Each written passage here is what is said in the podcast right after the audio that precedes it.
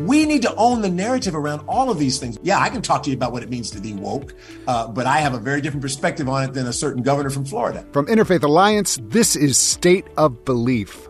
I'm Interfaith Alliance President Reverend Paul Brandeis Raushenbush in Massachusetts. And I think we need to have a, a re engagement around the narrative of these things, and we can't be timid when it comes to that. The Reverend Dr. Derrick Harkins has made his mark in government, religion, and media. The former director of the Center for Faith Based and Neighborhood Partnerships at the Department of Housing and Urban Development under President Biden has also served as the director of interfaith outreach for the Democratic National Committee, where he led faith outreach during the 2012 re election campaign of President Barack Obama. For five years, Derrick was Senior Vice President for Innovations in Public Programs at Union Theological Seminary in New York City. And he has also served as chair of the board of Odyssey Impact Productions. All that and decades of pastoral ministry on top of it make Derrick Harkins a fascinating guest and someone with a unique insight on the times we're living in. Things are changing at State of Belief. We've partnered with Religion News Service, the leading religion journalism organization in the country, for distribution and expansion of the show. We hope the important conversations we produce each week will reach new audiences and contribute even more to the search for strategies and solutions to the very real challenges facing our nation. Now, this is very important. The podcast feed you are listening to right now will be discontinued soon. Please be sure to subscribe to the new and improved podcast called The State of Belief at Apple Podcasts or your favorite podcast platform, or at stateofbelief.com slash new podcast. We have so much planned for the weeks and months ahead, and I don't want you to miss out. Subscribe to The State of Belief today. State of Belief is made possible in great part by the generous support of our listeners. If you've made a donation, thank you for helping get these conversations heard by more people who need them. If you haven't pitched in yet, information on how you can help keep this show on the air is available at stateofbelief.com. And you can find out more about the work of Interfaith Alliance and join us at interfaithalliance.org. And now to my guest. Today, the Reverend Dr. Harkins is a principal in the Raben Group's issue campaign practice area. His broad experience in government, religion, and coalition building makes his expertise much in demand, and I am very happy to welcome him back to State of Belief. Thank you for making time. Thank you for making time for this, Derrick.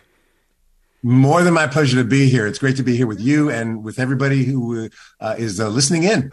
There's something about your vocation. There's something about your calling that has led you in amazing directions. Could you talk a little bit about your background, where you come from, and how you got this calling to have this amazing public, pastoral, prophetic ministry that you've had?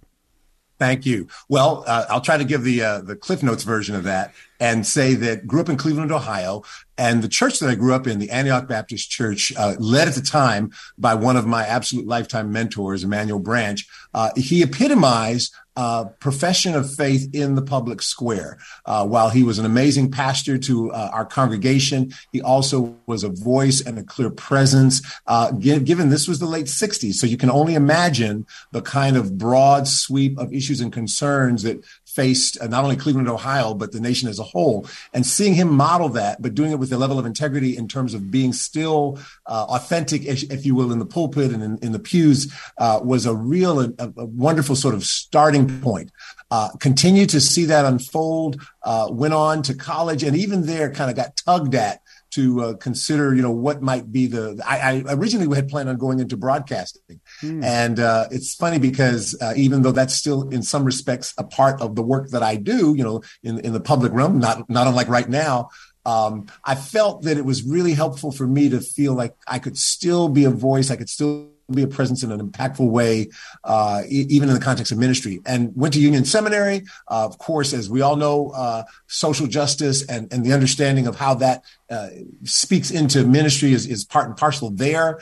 Uh, got cut my teeth uh, in terms of congregational ministry at the Abyssinian Baptist Church, also a place where uh, those two things really are wed strongly and closely. So I guess I've really been fortunate, blessed to to have a, a trajectory that's given me an opportunity to not only participate in that kind of confluence and combination, but to really see it being done impactfully and and and meaningfully in so many respects. And so that's to me sort of the the part and parcel of what I understand, for me at least, I'll say, uh, validates my sense of ministry. Yeah, I, I think that it's so important. And you mentioned these extraordinary churches led by amazing people, Calvin Butts, who uh, we lost last year. These are extraordinary prophetic ministers. And I, what I really appreciate about this, and this is also, I'll say this about my predecessor, um, Dr. Welton Gaddy, was the whole time they're doing this extraordinary national work, lifting up issues that, that the nation is grappling with and trying to move forward with more justice, more love, more equity for everyone,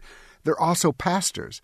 So they're yes. doing it out of this care for people that is intimate, that recognizes all the complexity, that recognizes that people are going to, you know, they're going to get married, they're going to get, uh, they're going to, they're going to give birth, they're going to die, and all of this is also tied up in the ex- experience. And so, tell me about your experience being a pastor. I think at 19th Baptist Church. Do I have yeah, that? 19th correct? Street in, in, in Washington and, yeah. and the New Hope Baptist Church in Dallas, Texas. Uh, I was the assistant pastor at, at Abyssinian for nearly eight years. So, in all of those respects, uh, you know, seeing people at the highest points of their lives and then seeing people at the most challenging points of their lives. And it, and it does a couple of things. First of all, I think it weds you inextricably into the lives of those people. And and the fact that that level of trust is placed uh, in one who gives that level of spiritual partnership is is is so awesome and daunting in some respects. Uh, so I'd say that for me, being able to be a part of the lives, the, the, the unfolding of those lives, literally, and you know, when I was at 19th Street in in Dallas, excuse me, sorry, 19th Street in Washington, uh, I, I felt that it was a perfect sort of narrative on my tenure there because when I got there, uh, the, the, the babies that I literally lifted up in dedication uh, ceremony, uh, by the time I left, I was sending off to college. And I thought, okay, you know what? Well done. you, a generation, that, a generation and, nurtured. Yeah, and and seeing that, and then but you you mentioned Welton uh, Gaddy, and one of the things that I found I have found so important in this work is people like him, like yourself, Paul, who understand that yes, we speak to advocacy, we speak to policy, we speak in the in the realm of political engagement and all of those things, and that's critical and important and essential. But it doesn't really have enduring authenticity if if we don't do it linked to what I believe. Then this is me talking. What I believe I'm called to, and that is to to be pastoral, to be supportive, to be uh, uh, alongside uh, congregations, communities, individuals, and, and I think that's what gives me the, the not only the validity in this work, but it also I think gives me the kind of hopefully the endurance to keep doing it because that's that's what's fulfilling. Yeah, I, I think authenticity and really remembering that advocacy is about people.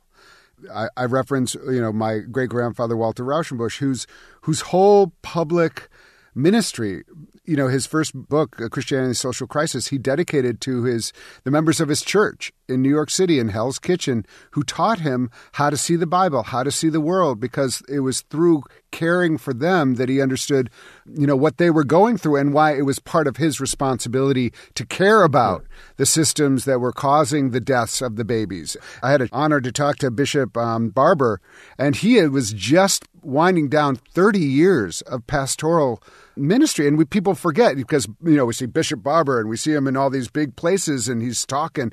People forget he was a pastor and he identifies very much with that. And so do you. And I just think that a lot of us are in the public eye and we're, we're, we're saying things about the nation, but it's about the people. And I just think that that is really helpful for all of us who are in the world of faith and interfaith to remember that ultimately it's about people who we care for and we want to provide a, a better world for. So often the work that ends up happening by way of, again, advocating for policy, advocating for political change is born out of what is seen on a human scale. And your grandfather and and again one of my uh, sort of I, I, guess you could say I never had the privilege of knowing him in life, but certainly as as a, an incredible inspiration, Adam Clayton Powell Sr.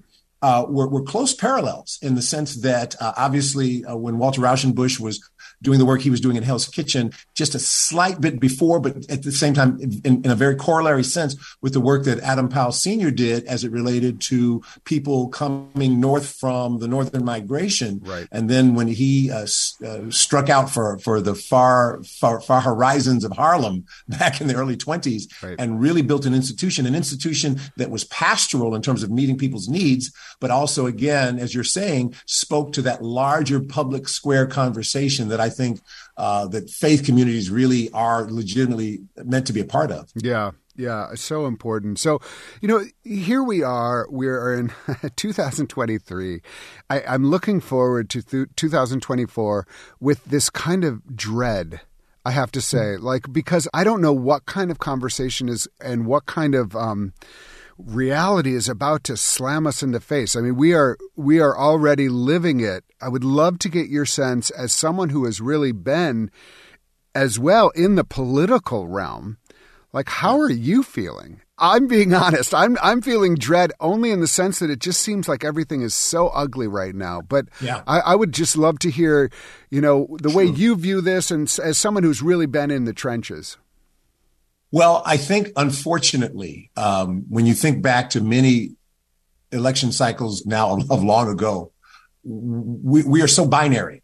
Uh, there is no real, you know, it used to be when you talked about elections, you talked about election strategy, including being persuasive, meaning that there might have been a malleable middle to, to address. And, and, and to, I sadly have to acknowledge I don't really know that that exists anymore. I think when you talk about persuasion, we're now talking about how we uh, energize the people who are already identifiably sort of in in our ranks, whatever those ranks might be, and that that's that's a reality. But it's also, in a sense, it's it's challenging, and and I'll dare even say a little disheartening because it means that there's really no space for kind of expansive conversation to try to think, well, wait a minute, you know, maybe uh, somebody who was going to vote for candidate A might determine that they really would like to vote for candidate B because of, of you know, a number of different factors. I think we're going to find ourselves uh, in a very challenging and strident season. Uh, we already are. Uh, I think that it is going to call upon, you know, I, I think strategically, I, I agree with uh, First Lady Michelle Obama, uh, who said, uh, notably, uh, I guess, what two, two, three conventions ago, that when they go low, we go high. Uh, and that, and, and even without directing that to a specific political party, one way or the other, I'll just say this: I agree that that we ought to summon our better angels. But at the same time, I also believe there's that passage that says you have to be as wise as serpents and as harmless as doves. I think there has to be an understanding of what's at stake here. I don't think we can have the nicety of thinking, well, because we're the church or we're the religious communities, we don't really get too politically involved, really politically engaged. I think that's a, a, a critically faulty perspective to have. I think we have to figure out what we're going to need to figure out going into 2024 is how to be responsibly and civically engaged in this process without giving one's heart and soul over to any given political party. Right but at the same time, understanding that the larger sets of issues are truly at stake and being able to make sure people understand that it is their responsibility. No, it's not your responsibility as a member of, of a faith community to say, well, you know, I don't get involved in politics because it's, it's messy and ugly. No, it's your responsibility to remember that, you know, uh, uh, we have a place in the public square. We have a place in the agora. We have a place where we really do need to make sure that the issues that we think are important and worth standing for are what we stand for. So it's going to, re- I think it's going to call for some of that. And the last thing I will, maybe not the last thing, but the one other thing I will say is understanding that it's daunting. The particulars as they've sort of been drawn out are, are going to be challenging on lots of levels. Uh, I think from on one side, we're going to have to talk about energizing a base. On the other side, we're going to have to talk about the incoming that, unlike maybe what we've ever never seen before in terms of the, the negativity, et cetera, the divisiveness.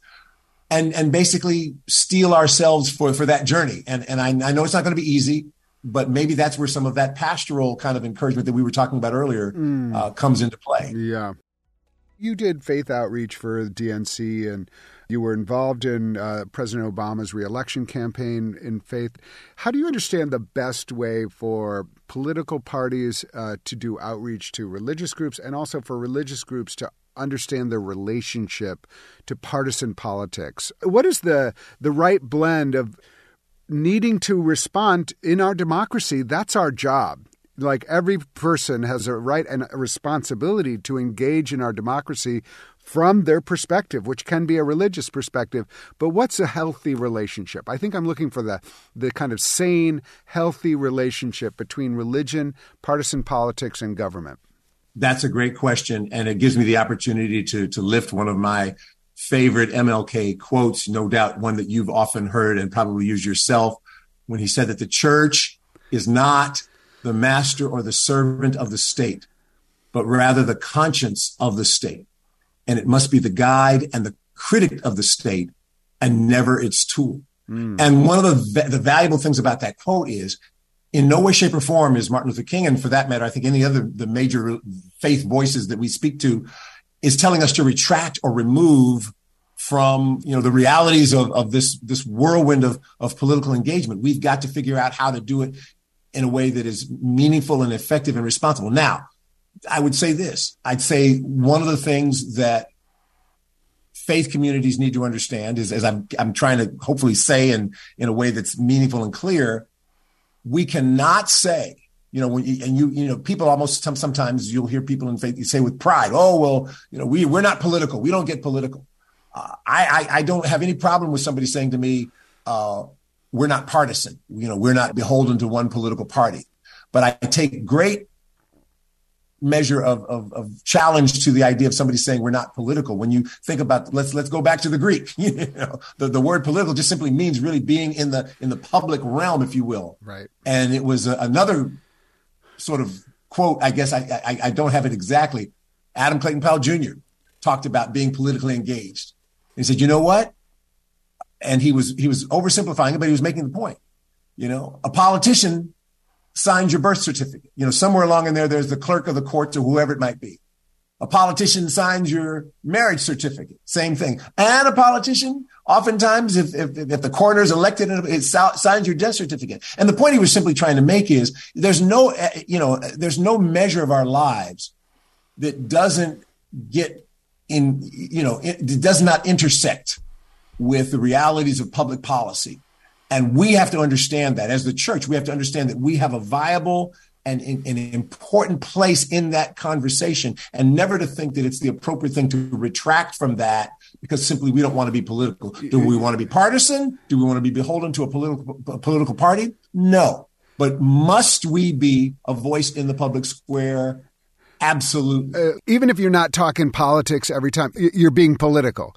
You're making a point right. to not talk about things that are mattering in people's lives. So there's no way not to be political. If you're preaching, you're being political one way or the other, and just be acknowledge that fact that like by the, by absenting yourself and just doing super individualistic stuff, that's a political uh, avenue. Uh, it's all it's all political. It's a question of you know how do we how do we engage, and I think it is important to recognize recognize that there is a healthy separation between partisan politics and and uh, religious communities, but it's not an excuse for not allowing the inspiration, the morality to come to bear uh, in the way that is appropriate. You were there front and center in the 2000- 12 reelection of President Obama. I wonder if you can just talk a little bit about what was going on for you in that moment? Like, and, and what were you seeing in that moment? Because at the time, that did not seem as tame as we think about it in retrospect. You know, we kind of think about, oh, wasn't, those were the good old years where we were all getting along. It's like, no, no, it was rough. I mean, it was real. And so, you know, I, T- talk about that moment for your own, um, you know, and were you pastoring at that time? I'm just trying to like. I was. That's so I, wild I, to me that you had those two things going on at the same time. I took I took a little bit of a mini sabbatical in September and October of 2012. To I, I ended up being in Florida for that stretch of time uh, at, at, our headquarters down there. But other than that, I, I prided myself on the fact that I, you know, did my best to try to, to, to do both and, and, and to be accountable to both. One of the things about that stretch of time, uh, keep in mind, I, I, found it fascinating because the reelection of, of, President Obama, you know, you would you remember the, the groundswell of enthusiasm and excitement and history making sort of elements to the, the election in 2008. Not to say that all of that had dissipated, because it certainly had not. But it was important to, to be able to speak to individuals, faith leaders, and others about what had been accomplished and maybe what had not been accomplished. And I think in, in, some respects, it was a more challenging thing to, to be a voice for the reelection campaign because you were having to be accountable not just for aspirational promises, but for a track record. Mm. And, and I will dare say that, you know, oftentimes with, with faith leaders, uh, you know, there were there were different camps. There were people who felt, okay, we're we're on a trajectory, we're getting where we need to get, and then there were those who felt, well, we still are falling far short. I won't say that that meant that they were going to veer in another direction, you know, uh, by way of, of their vote, but it certainly meant that they were uh, aware of those ways in which that they wanted to critique uh, where we had gotten so far in those four years. Another element I must say that I was particularly sensitive to, and still is the incredible importance of making sure that by way of, you had asked earlier about how political parties and entities in deal, you know, engage with the faith community to not be transactional.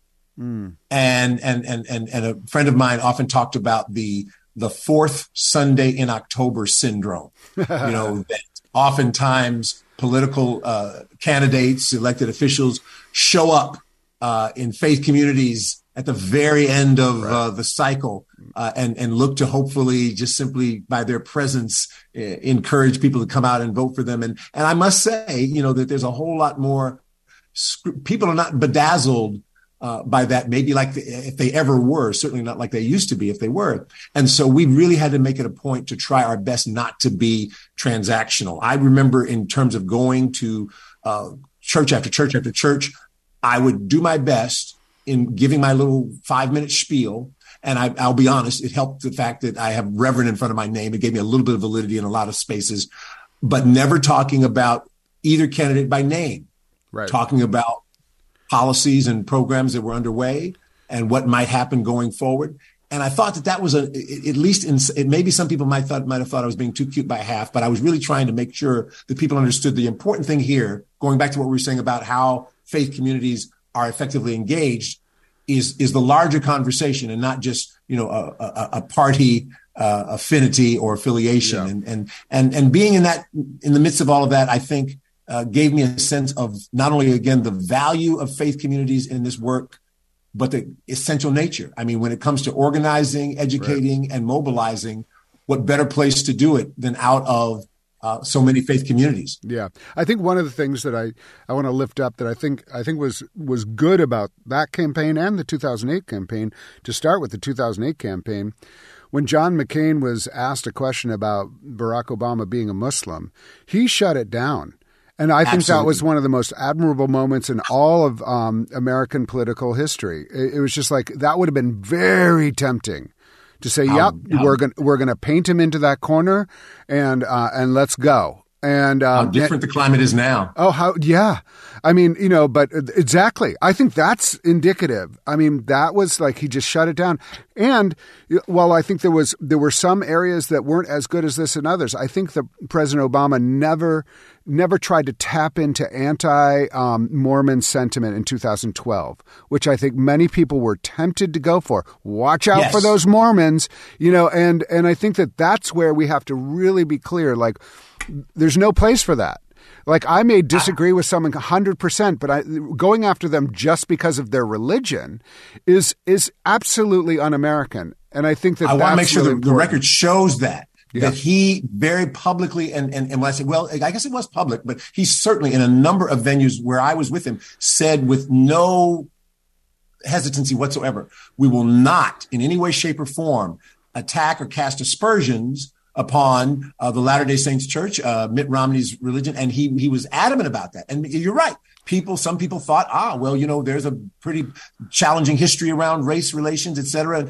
But he never, yeah. ever allowed anybody to to to do that, which I think is is a really telling yeah. element. Um, one other thing I must say is that, and you were there because you were on at least several of, of our panels at the convention. Um, that we had the highest um, representation of faith groups and uh, uh, faith traditions that heretofore had ever happened. I mean, obviously, we certainly had our, our, our, Jewish and Muslim and Christian brothers, but we had Buddhists and Hindus and Sikhs and Jains. And I mean, we, we really made an attempt to make sure that under people understood that the palette of uh, faith engagement in this country is wonderfully rich, yeah. and that's such a strength. Yeah, and I know that you were there, uh, and and my predecessor, uh, the Reverend Dr. Welton Gaddy, was there with his his microphone, and I think he got a chance to interview you.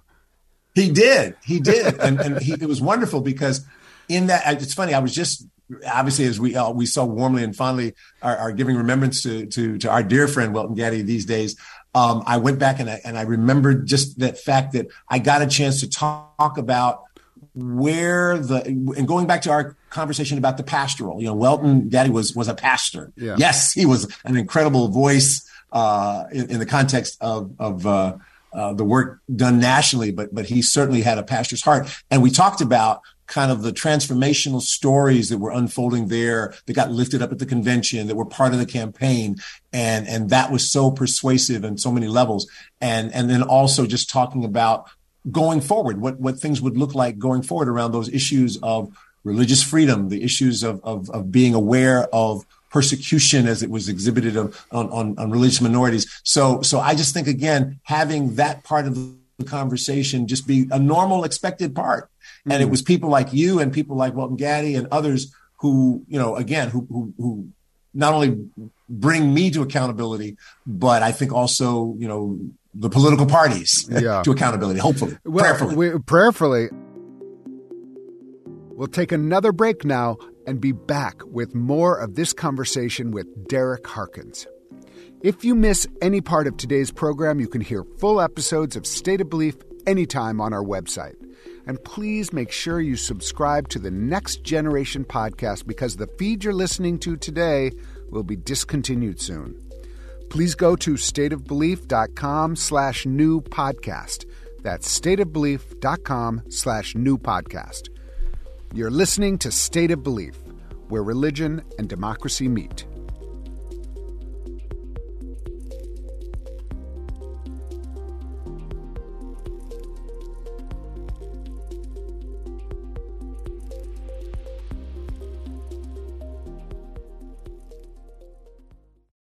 I just want to mention and get your reaction to what we're seeing as far as the introduction of religion into this, you know, white Christian nationalism and, you know, what was on display January 6th, but then continues to be on display, which is this I feel like there's a threat of violence in the air and this is not just a threat. I mean, we saw it on January 6th. We saw it in Charlottesville. We see it. I see it in, in Interfaith Alliance affiliates across the country where one church in our affiliate over in, in Fresno, California had a fundraiser for LGBTQ people and they the Proud Boys broke all their windows. We're seeing yeah. this. You know, we're seeing Nazis show up in front of synagogues. I mean, there is a threat out there that is that is using unfortunately, the veil of Christianity cloaking themselves in a faith uh, lens and threatening violence. I- would love to hear your thoughts about what do we do about that? And I'm aware that, you know, especially people in the black community have had that veil of violence being threatened against them since the beginning in this country. So this is not a new thing. It's just in this manifestation. How are you, as a religious leader, as a political leader, as a media figure, how do you uh, imagine the response that could be as powerful without using the same tools? No, I, that's a great, great question. I'll, I'll, start by speaking to the very last point that you made a minute ago. Um, in terms of legacy and history, we have a picture in our in our hallway in our home of my great grandmother, my grandfather, and two of my great uncles, taken probably uh, around 1910 in in New Liberty, Kentucky, mm. and and and these were um, uh, the very much the products of, of that time, and and and these uh, uh, for uh, vision. I say visionary African Americans because as you look at the picture, you remember how you used to have to kind of stolidly sit still for a portrait because you know it, it didn't happen instantaneously. And I think to myself, I, I, wonder if they would even be able to imagine sort of the opportunities, the, the the places, the things that I've been able to be a part of, the things that have unfolded. But at the same time, to your point about the challenges that we're facing, the same kind of depth and reservoir of faith and resolve that they had for living in uh, the the the border South in the early 20th century, which was certainly replete with racism and and prejudice, et cetera. I feel like that's you know that's that's a, an indication to me that there's there's a place of strength that we can we can reach for and find. So that's that's kind of the again the the pastoral response. The other thing I think it's important to remember is that we're in a place in a space and a time uh, when I think we are finding that the, the, the, I'll be so dramatic as to call them the death throes of majority culture. In other words, uh, as, as, as demographers are saying that as we move toward the middle of the century, that America most likely will not be, the United States will not be a majority white nation for much longer. I mean, you know, the numbers pretty much are showing that out. And I think that so some people who see that in their own twisted sense as an imminent threat uh, are, are, doing the things that we're talking about, that are acting out in ways that, that are perverting uh, uh, the, the idea of, of, of, Christianity in a sense that that uh, they can use it as a fulcrum for hateful and destructive acts. I think that you know at this point, what we need to do are two things. We need to be clear about the narrative.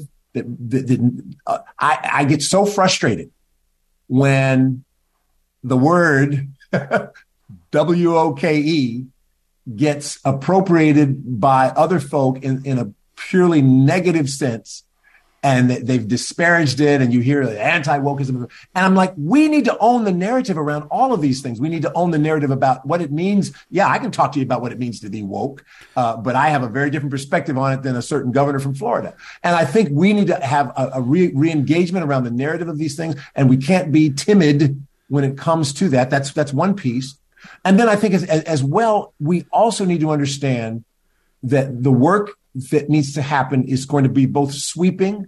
Yeah, we're getting ready to enter into a national election and all that that engages, but we've also got to be granular. Mm. Uh, think about some of the things that are happening on localized levels. You know, when you talk about anti-trans and anti-LGBTQ and and and, and certainly anti-reproductive rights measures, many of those are yeah, they're taking place in state legislatures, but also the, the, the, the, the, the seedbed of some of that is happening on a much more localized level. And so I think helping our uh, folk to understand that and going back to the idea of, of what it means to be politically involved. Mm. Uh, yes, you mm. need to be mindful of those issues and concerns that are happening on on that granular and localized level and be aware of that. I think with Christian nationalism, unfortunately, because you have again national voices that are allowing for and, and, and cheerleading some of the reprehensible nature of that. Again, one more time, we need to make sure that we cultivate and develop a narrative that stands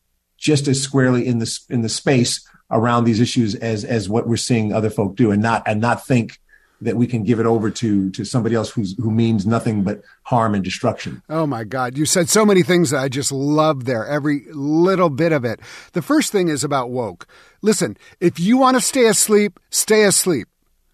You know, if you want to not be aware, don't be aware. But don't pretend like those are good things to not be aware and to be asleep when things are going on around you that you need to be aware of and be awoke to. And I will be awoke to the fact of the history of racism in this country. I will be aware of the misogyny that is happening. I will be uh, very alive to the anti LGBTQ stuff that's going on. So don't tell me I should not be woke. I want to be aware and awake and all of it. And fr- frankly, those are religious terms. Like, you know, right. woke, woke comes out of, you know, out of a religious context being awake is like a Buddhist principle. Shake off all of the uh, illusions and be awake to what's really going on. These are principles that we should embrace.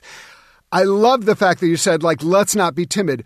Screw timidity right now. I mean, forget it. We yes. cannot be timid. And when you and, go back and you look at Adam Clayton Powell and you look at Walter Wright and you look at King and you look at uh, uh John Lewis and you all these people uh, and the women, I mean, uh, you know, Sojourner Truth, any one of them, they were not successful because they were timid. They were strong. They were putting it out there and they were had so many arrows coming at them and yet they had to do it. And so I'm just I feel so strongly about that. And the other yeah. thing, I'm, the last thing I'm going to like rant on and then I'm going to like shut up for a second is that no, that's all right. you know the granular nature of what you're talking about. And that, you know, and and I should mention for everybody, the, I am proud of this. Reverend Dr. Derrick Harkins is on the board of Interfaith Alliance as of this just a couple months ago. This is so important to me to have someone of his stature, I'll say it to you, of your stature, um, on our board and to, to be in, a, in this fight with us. And the Interfaith Alliance is in these locations, speaking up at school board meetings where this is going down. And so we have a national conversation, but we have very, very localized conversation. And that's Interfaith Alliance's work national, but also super local, and not being timid and not being afraid and not taking someone else's narrative about what's going on right now and being awake to what needs to happen in this country and what is happening in this country and that we will help uh, birth in this country. You, you, you couldn't be more right. And it, and it is, it is an honor and a privilege to be partnering with Interfaith Alliance in this work. I'm excited about what the future holds. You know, as you were talking, it, it made me think about the fact, again, you know, anchored in, in, in my tradition, our tradition, but in my tradition as a Christian minister, you know, uh, there's a wonderful passage that talks about the fact that we're not given the spirit of fear and, and, and timidity, but of, of, of boldness and a sound mind. And I think we really sometimes need to understand that uh, while it is it is genteel in in the realm of of, of of American mainline Protestantism to you know to to not be objectionable, to not make too many waves, to to to be a, a, you know an acceptable guest at the banquet, so to speak. But that's not the prophetic voice, the people, the names we've raised, your your progeny, uh, your your I should say your uh, uh, forebear, and and all the other names that we've lifted, did the very opposite of that. And I don't think there's anything to be apologetic about when we say no. We are going to stand. Now, here's the thing: doing it in a way that engages and enthuses enthuses people and helps them to understand the value of this is critical because you know it's a, it's a little self-serving to have a perspective, to have even an ideology, and to be so woven up into that that you just are all about espousing that and you don't care whether there's a productive outcome, whether it is transformational. And people are like that. I understand that. And, and, I, and, I, and I'm deeply concerned about that because I feel like sometimes that, that saps away some of the critical and important energy that needs to be a part of, of this work. We need to understand that, that you have to be able to connect and and make sure that whatever we're talking about and espousing is relatable to folk. It's di- it's it's right. on human scale, right? And and that's about the granular work. Some of this, you know, this this work is not all glitzy. Well, and, and yeah, uh, it's yeah. not glitzy, but also what you're saying is, you know, none of us, you know, we we're always growing, we're always learning. No one like all comes out and is like, "Hey, I know everything, and I'm a complete person." We've all been told, "Hey, you might want to think about this." I went to Union Seminary too, and that's where I, you know, I I I had, um, you know, I was a good liberal, but I hadn't really had a chance to listen to black prophetic voices before I went to Union, and it changed my life and what I, I said to some people going, you know, who were like, "Hey, I'm going to Union." I'm like, "Oh, great, get ready," um, because you know, it's you know, it was it was challenging, and and and, and you know, I, I I sat at the feet of Dr. Cone, uh, and you know, and and it forced me to reckon with some things I hadn't reckoned with, and then I also offered that for some other people who maybe had not met a gay person who um, they were in close relationship with over three years. It transformed the way they thought about the LGBTQ community, and so the opportunity is for us to engage one another with with you know with confidence and with an you know, open heart, open mind. But I do think like and and what I would quibble with you from something you said earlier, I think there is a persuadable. It may not be as big of as as it was, but there's some people out there who really do, who feel a little homeless right now as far okay. as politically okay. and and I think as if we can make an invitation and this is you know this is my I'm I I'm I'm speaking about Christian nationalism a lot, but I'm also preaching about it. And when I preach about it, what I try to say is like, what does love look like in the in the in the contest around the ideology of Christian nationalism? What is what can we do that would extend a hand and let people feel who feel tempted by this ideology of sense of like it's it's all or nothing to say actually we want you to be a part of a broader circle of America and you don't have to embrace Christian nationalism to be a good Christian and to be a good American. And so that you know this is where I'm I'm I'm I'm trying to and, and I'm preaching to myself because I I have a tendency to be um, if you haven't noticed a little effusive and uh, and emphatic. Um, but I do think at our best we can offer an invitation and a cast of vision you know what I'm saying? And you know this. I mean, you have, of all people, have cast the vision of an inclusive, welcoming, equitable right. America. And I think that's part of our job. I'll happily concede. Yeah. I mean, I guess, you know, I sometimes I think I look at this through different sets of lenses. Now, in my my absolutely uh, um, hard-boiled political operative lens, I'm probably looking at it at least at that start outset. No, we've got to mobilize our our base, et cetera. Oh, but I do, in all no seriousness, question. though, I, I, hear what you're saying, and, and and I will not disagree with you because I think that you know you do have to listen. You do have to hold out hope, and and I, and I will sh- share this with you. Um, during the campaign, I got together with some of my colleagues uh, every Wednesday morning uh, there was a very small handful of us, and, and, I'm doing my very best to make sure I shield this in anonymity because I. But the point I'm making is this: we get we would get together for about maybe half an hour, at the most 40 minutes, for just sharing and, and prayerfulness. One of the individuals now, now, and, and for the most part, these were all folk who were involved in the campaign or in, on some level, like me, you know, at the DNC, others on, on the Biden campaign, et cetera. One of the individuals who joined us regularly every Wednesday morning was an individual who was a significant presence and voice uh, in the evangelical world. And to the point where I would have worried about their sort of overall kind of viability had it gotten out. And all and we and, and on those prayer calls, we were not, I can tell you right now, we were not strategizing politically. We were not doing things around, uh, you know, uh, the specifics of the campaign at all. And just the fact that we thought that that, that opportunity for engagement, fellowship, if you will, was a good thing. And, and this individual thought so as well. And, and I have had and continue to have a high regard for them and their work. And as I said, you know, um, it would it was important for them to do this uh, in the Nicodemus mode under cover of darkness. Yeah, no, but to your point, I think it validates what you were saying is that there are folk who do want to find and you know here's the I'll say this let's make sure we, we, we don't confuse terms. Middle ground can mean a place where we you know again where our tr- scripture tradition talks about coming come let us reason together middle ground can be that place where that happens, where that reasoning takes place.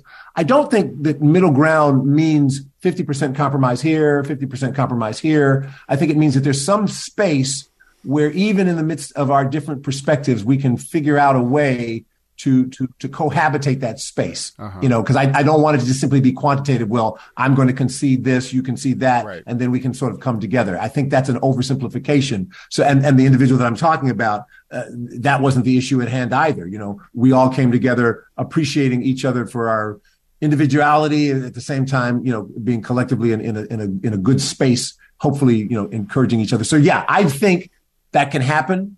Will it happen in broad, sweeping, overwhelming numbers? Maybe not so much. Oh my goodness! But yeah, I do I mean, think it, it, it, it, can fold. Yeah, I mean, people are very like. I, it's it's interesting. We had um, Isaac Sharp, who you may know. He he yeah, he, very he's, well. He's at Union, and and we were. I was like, give me the definition of, of evangelical, and he was like, evangelical has become a political term.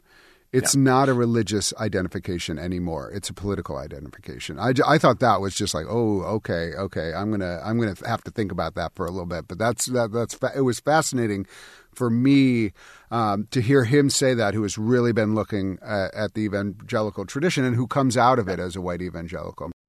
one of the things I like to to end with um, is give people an opportunity to talk about what gives themselves hope. Uh, and because that's a great way for all of us to gain that um, wisdom and also hopefully glean some of that hope for ourselves. So, right now, with all that's going on in your own life and in the life of the nation and the world, what gives you hope? Sure.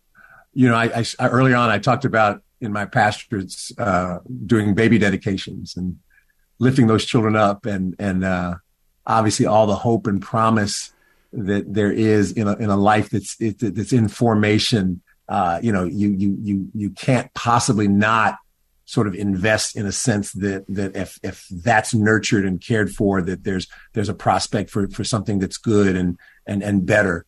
I, I'm a product I'm a part of, inextricably woven into the Black church. And one of the things I will say is that we have consistently been a place where hope and endurance has not just simply been sort of uh, put up on a pedestal to be observed, but those are the clothes that we have to put on and and it and it unfolds by way of what gets preached. It unfolds by the the ethos within the the, the the church, the black church, and and I say that, and I'm not saying that to the exclusion of any other religious tradition. What I'm saying is, I'm able to say because I know and I've seen it borne out in the lives and testimonies of, of the people who nurtured me, the people who I stand alongside, the people who I've served as pastor. I've ser- seen in them a deep a deep well a, a deep reservoir of capacity to not and when i say endure i don't mean just simply to endure uh, injustice and, and and and and affliction. No i mean to endure the the fact that we're in this struggle. Uh, it is long term there there are people who have wielded power negatively and one thing we can be certain of is that the tide does change and we need to be prepared for being able to help advance that. And so again, as a, as again as, as, as a product of the Black Church, I think that that's been a, a core value that that has been woven into my life in every measure, and that does give me hope because I've I've seen it too often. I've seen it in too many people and in too many instances to to disregard it. The other thing I'll say is I just really believe uh, when you talk about the generations that are yet to come, the ones that are with us, I want to make sure that they feel empowered by our supportiveness. I, I want to make sure that they understand that we didn't get it all right. these preceding generations. My goodness, as the temperatures in Texas reach 120, I, it's clear we didn't get it right when it comes to creation care and other things. However, I do think it's important for, for them to know that uh, we have, uh, here's a term for you, vouchsafed in them a real hope and expectation for for leadership going forward. And and it's it's tough, it's difficult, it's it's stop and start and bumpy, but we've got to be committed to this for for the long haul. Uh, that all of that to me endures beyond a given political cycle's uh, platform, beyond even the particular political luminaries of the moment, because uh, we're talking about the same enduring challenge that folk who came long before us had to deal with and I'm imagining people who come long after us as well. So, mm. but I'm hopeful. Um, at the same time, I'm hopeful. I've I've got my, my work shoes on and, and my uh, I think that, I think that's my overcoat. Uh, well, absolutely. I think you know, in some ways, hope is an inspiration, but it's also a strategy, and it's and uh, yeah. and uh, you spoke so beautifully about it. The Reverend Doctor Derrick Harkins is the former director of the Center for Faith-Based and Neighborhood Partnerships at the Department of Housing and Urban Development under President Biden.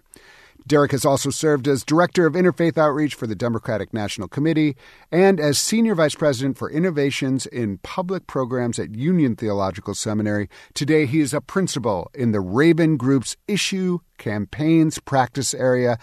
Derrick, thank you for being with us today on State of Belief. Thank you so much. And that's all the time we have for this week's State of Belief. This is very important as part of our new partnership with Religion News Service for distribution and expansion of this show. The podcast feed you are listening to right now will be discontinued soon. please be sure to subscribe to the new and improved podcast called The State of Belief at Apple Podcasts or your favorite podcast platform, or at stateofbelief.com slash new podcast. Subscribe to The State of Belief today. We need your help keeping State of Belief on the air. I hope you'll consider being a partner in this crucial work by making a financial contribution today. Information on how to donate is available at stateofbelief.com. That's stateofbelief.com. And you can also be a part of making sure informative and encouraging voices like these are heard by sharing this program with friends and family. Let's get more people listening and more people taking part, both on and off the air. And join the conversation. Follow us on Facebook and Twitter at State of Belief and share State of Belief with the people in your life. The views and opinions expressed on this program do not necessarily reflect those of Religion News Service or Religion News Foundation. State of Belief is produced by Ray Kirstein and is a production of Interfaith Alliance. Become a member today at interfaithalliance.org. And be sure to join us next week. I will be in conversation with Representative Jamie Raskin. I am so excited. Until then, I'm Paul Raushenbush on State of Belief, where religion and democracy meet.